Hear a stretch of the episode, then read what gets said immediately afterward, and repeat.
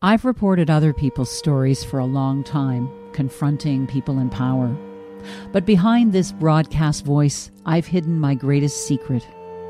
I was in an abusive marriage. It lasted a year, but it changed my life.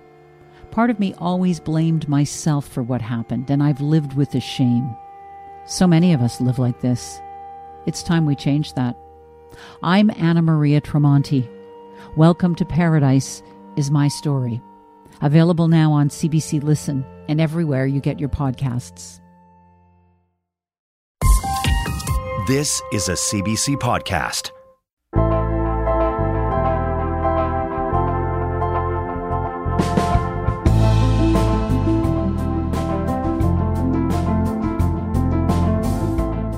So, this Thursday, for the first time since Pierre Poilievre became leader of the federal conservatives, party members from across the country are gathering in Quebec City for the Conservative Party convention. Over three days, they'll talk about and vote on the policies they want Poilievre to prioritize in the next election. While Poilievre's messaging recently has been focused on the economy, a quick look at the agenda, and it's clear that that's not the only thing on party members' minds. Policies up for debate touch on everything from affordability to more controversial cultural issues like gender affirming care for minors. And it's an important event for Polyev himself, as he's working on his own image and has been doing a bit of a rebranding. His neighbors know him as the boy who used to deliver the morning newspaper. His children know him in Francais, Espanol, and English as Papa. I'm Tamara Khandaker, and today on the show, my colleague JP Tasker is here to go through what the party's grassroots is asking for at this convention and what it could mean for the future of the Conservative Party.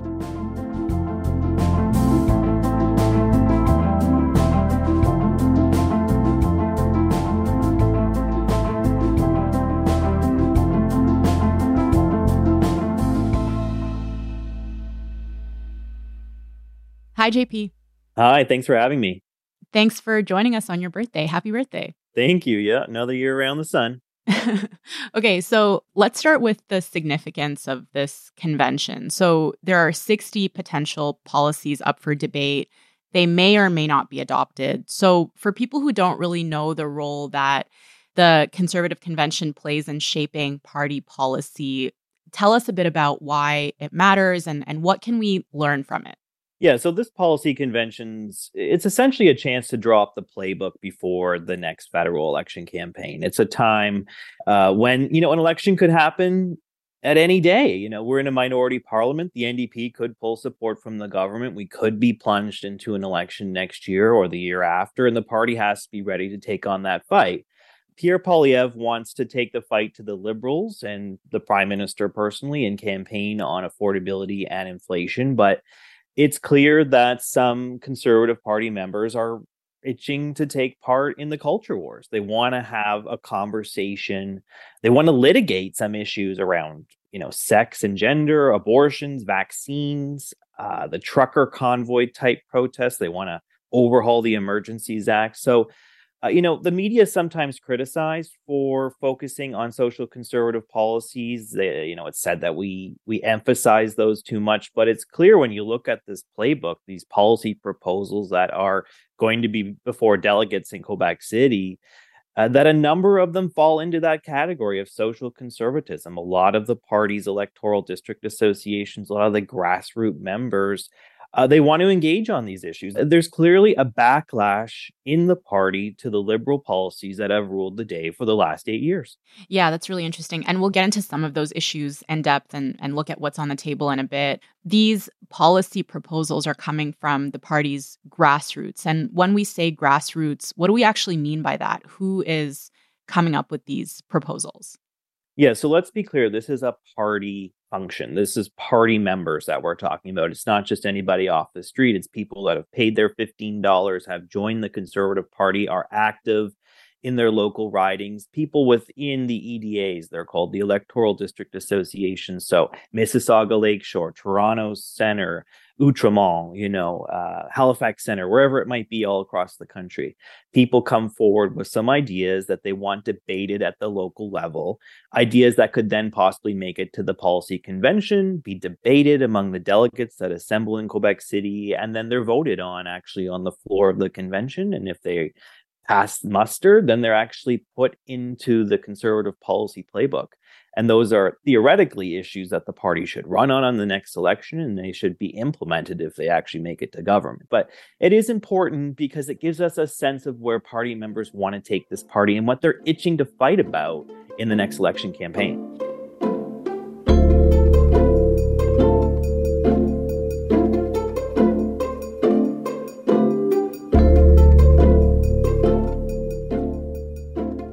This is Poilievre's first convention as leader, and he's been really vocal on certain issues like affordability, but we don't know much yet about his actual platform for the next election. And you're saying just because policies are adopted at the convention, it doesn't mean that they're going to make it into his platform. But how much do you think the policies on the convention agenda could help shape his platform? Well, I think the party members and the leader are very much aligned, and we cannot always, we can't have said that with every party leader in the past. I mean, Stephen Harper certainly uh, had a lot of respect and commanded a lot of authority within the party, but he ignored the grassroots on many issues for sure. Same can be said for Erin O'Toole. But I think that Pierre Poilievre and the party delegates are very much simpatico. They're very much aligned on the major issues of the day. But I don't think that Pierre Poilievre wants to fight the next election on trans kids. You know, I don't think that that's really where he wants to take it. I think that he really is going to zero in on affordability and inflation and the government's handling of those issues and the economy and jobs and what people are really dealing with, the bread and butter issues. I think that's where he thinks he has the most opportunity to really win. I don't think he wants to engage necessarily in the culture wars during a general election campaign, but I think he's okay to do it now. You know, he is willing to kind of engage on these issues at this point in time when it's important to rally members, when it's important that donations start to flow in for they have a lot of money in the coffers to take on the liberals in the next election campaign. But when it really comes to that fight, that election fight, I think he's going to try and stay far away from them. And the party brass do not want these issues to dominate the media coverage of this convention. They don't want to scare away some of the more moderate people who are not necessarily card carrying conservatives.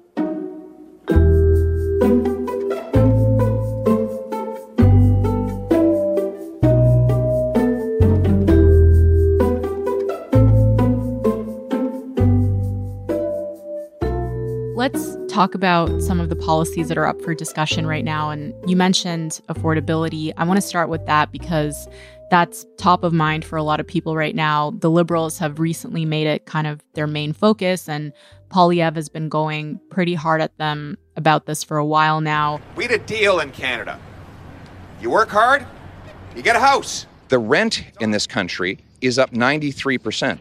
Mortgage payments are up over 100%. After eight years of Justin Trudeau, one in five Canadians are now actually skipping meals because they can't afford the price of food. 1.5 million going to food banks. We saw a defense lawyer come out the other day saying she's helped three clients who've asked to stay in prison rather than go face the housing hell Trudeau has caused uh, out on our streets. I have uh, a little donation to make to the Prime Minister. It is a calculator to help him calculate the cost he is imposing because of his inflationary deficits and carbon taxes. And I saw one policy in there on affordable housing where lenders would be encouraged to take rental payment history into account when approving mortgages. But is there anything else on the convention's agenda that gives us insight into how the conservatives would tackle the affordability crisis? Surprisingly, there is only one explicit reference to affordability in the policy proposals, and it's about abolishing the excise tax on medical marijuana. So, kind of a niche policy. There's also a proposal in there to change the withdrawal rules for pensioners. And then, of course, there's other policy proposals that really adhere to what Poilievre's been talking about for a long time. And that's let's balance the federal budget, let's chip away at the national debt. And that's something that could potentially help with the inflation issue. If the government is not printing as much money, if there's not as much money in circulation, if the government is living within its means, the theory goes, then inflation would fall down as well. And there are people who are backing those policies uh, at the convention in Quebec City. Right. Okay. And and so he's talked a lot about affordability as part of this idea that Canada is broken. Do you ever feel like everything's broken in Canada? I mean, here we are. Most beautiful place in the world, beautiful British Columbia, the Pacific, the Vancouver skyline, and another tent city he's pointed a lot to a rise in violent crime and drug overdoses, and he blames those things on the liberals. And I'm wondering, can you remind us of his criticisms of the liberals on those issues? Yeah, so he maintains that the government has been soft on crime, and as a result, the number of violent incidents in our country has climbed rather significantly. He's not wrong about the statistics. We have figures from the government that show violent crime is up about 32% since the government took office. But he thinks that the liberal policies have really been a major catalyst to the crime issues that we're dealing with in this country. So the liberal policy, or sorry, the conservative policy proposals kind of reflect that. A lot of talk in this document that will be before delegates on crime. They also suggest that addiction treatment should be the way to go. They want to see some of those safe injection sites uh, dismantled in some of the country's big cities. There's a lot of crime around those sites they maintain. And then this would be one way to kind of help deal with some urban crime um, that is popping up. And so it, you can see that this really is setting the table for Poilievre and the Conservatives to fight the next election on inflation and affordability issues, but also crime. You know, he he thinks that there needs to be tougher laws as it comes to bail. Bail should be reformed so fewer people are out on the streets as they await trial on a criminal matter. So they're going to really hammer the liberals on those two issues and hope that it gets them to power. Yeah, so so you mentioned the criticisms of the liberals' support for supervised consumption sites and I think just for context it's worth noting that there have been no fatalities at supervised injection sites which saw 4.17 million visits over 6 years and there are only 38 supervised consumption sites across the country and, and in some provinces like Manitoba and all of Atlantic Canada uh, there aren't any.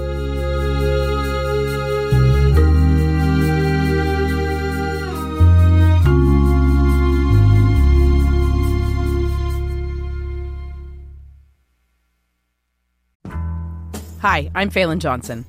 And I'm Leah Simone Bowen, and we look at history a bit differently. Have you ever wondered how hundreds of wild horses came to inhabit an island in the Atlantic Ocean? Or what Lord of the Rings and a small town in Manitoba have in common? Or the burning question Did Canada invent the teen drama? The Secret Life of Canada is a podcast about the country you know and the stories you don't. New episodes available now wherever you get your podcasts. That brings us to some of the culture war identity politics stuff, which, like we talked about earlier, seem to be a priority for some party members right now. So, which are the policies on the table that stand out to you on that front? Yeah, so there's actually a number of them. Essentially, the main one that will probably be a hot topic is the conservatives, some of them at least, want to limit gender affirming care for people under the age of 18. So they do not want, you know, hormone related treatments for kids, treatments that are used to delay puberty. They don't want to see those policies in place in this country. They essentially want to ban it.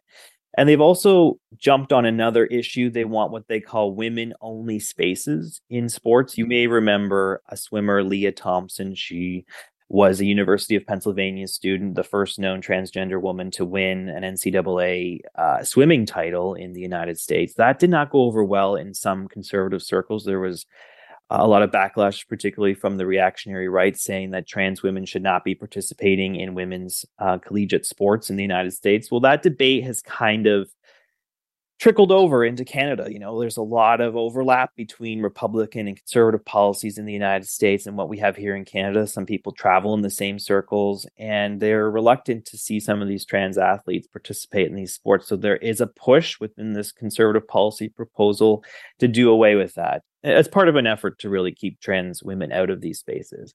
And there's a lot of uh, language about protecting children. And of course, there's been this debate in New Brunswick and now in Saskatchewan about whether trans kids should be able to identify in school as they choose and not necessarily have their parents in on it to protect them potentially from from abuse at home. Just weeks before the start of school, Saskatchewan's government announced a big change on a divisive issue.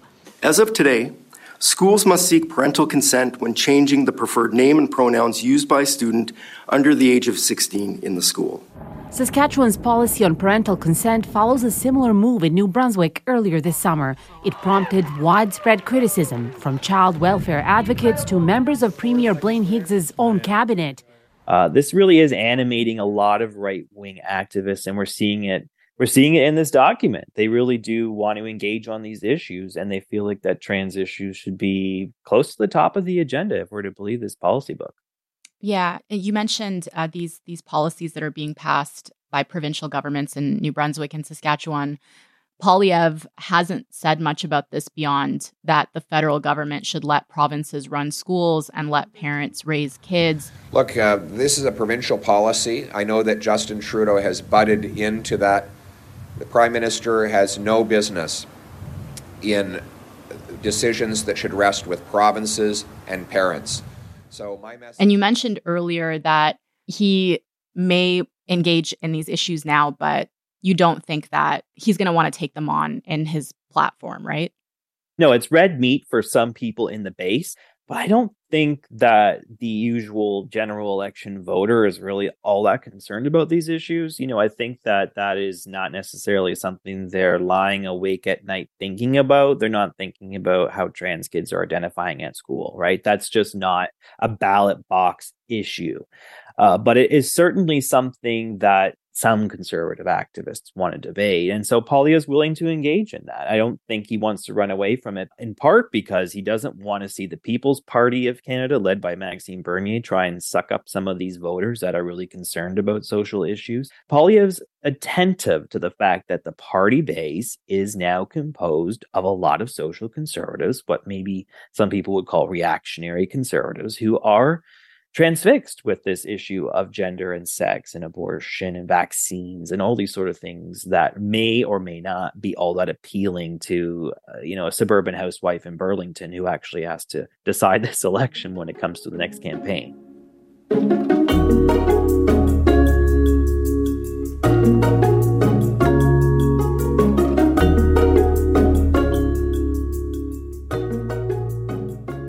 I did want to zoom in on vaccines for a second because, yeah, that also seems to be a priority for the convention. Like, there's a proposal about changing the vaccine policy to say Canadians have the right to refuse vaccines for religious, medical, and other reasons. What do you make of so much oxygen being taken up by that issue?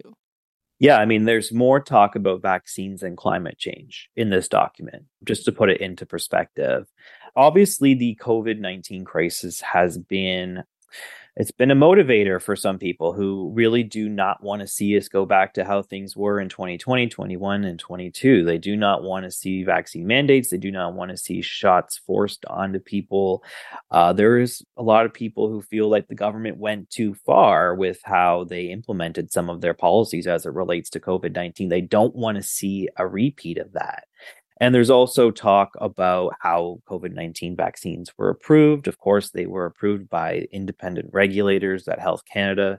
They are safe and effective. It has been proven time and again. It helped us get through that terrible health crisis. But a number of party members feel like the way they were authorized for use in this country was inappropriate and they want to change that. And so they do kind of want to meddle in how health policy is is carried out. And it's something that you know, maybe is not going to be much of a ballot box issue in 2024 or 2025, whenever the next election campaign is. But a lot of activists, you know, remember those times and they feel like it's now time to change how the Conservative Party deals with it. They feel like the O'Toole team was a little weak on these issues. They should have been a more harder line, and they love Poilievre. They think he's a champion, of course, because he was a supporter of the trucker convoy that descended on Parliament Hill, and he was a voice for some of these people that were rejecting vaccine mandates at the time. So it's a chance in Quebec City to relitigate some of the issues that really animated the political conversation only a few years ago, last year being, of course, the trucker convoy.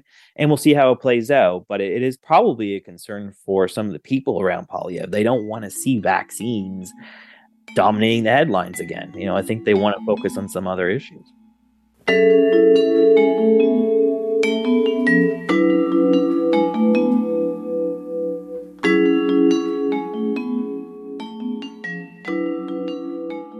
Heading into this convention, it seems like the conservatives have a lot going for them. They're up in the polls internally. Poilievre's been extremely popular, but this is his first convention as leader, and he's going through a bit of a rebranding moment. So, what is at stake for him here? Well, it's a huge chance for him to introduce himself again to Canadians when he gives a prime time address to the convention. It'll be broadcast on all the networks. It's it's really his coming out moment after as you say, going through a bit of a rebrand over the summer, changing up his look, ditching the glasses, some things that he feels will maybe soften his image to voters you know, it's tough for him in a way because he's not a household name. He's going up against the prime minister who's been in power for eight years. Everybody in the country has an opinion on Trudeau at this point in time.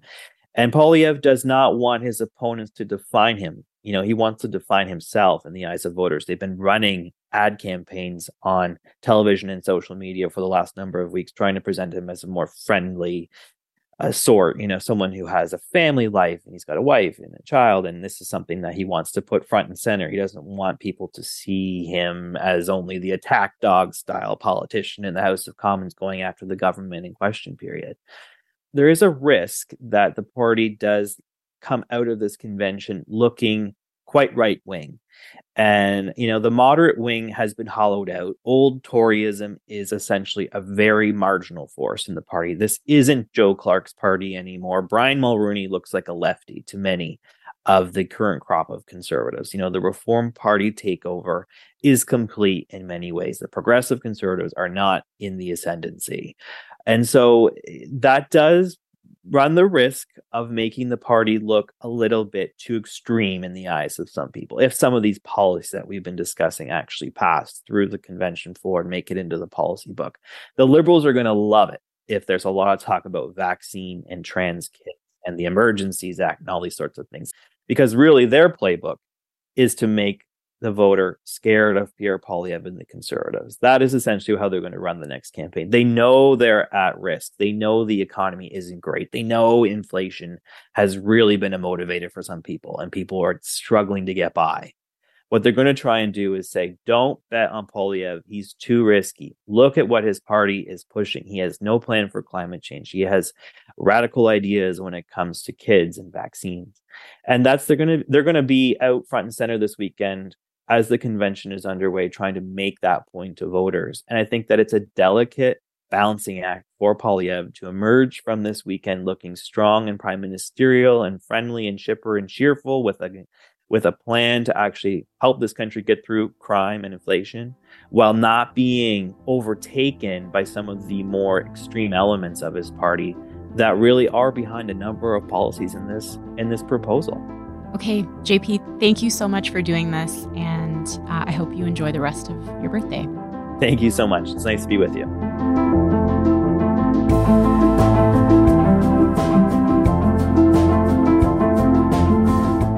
All right, that's all for today. I'm Tamara Khandaker. Thank you so much for listening, and I will talk to you tomorrow.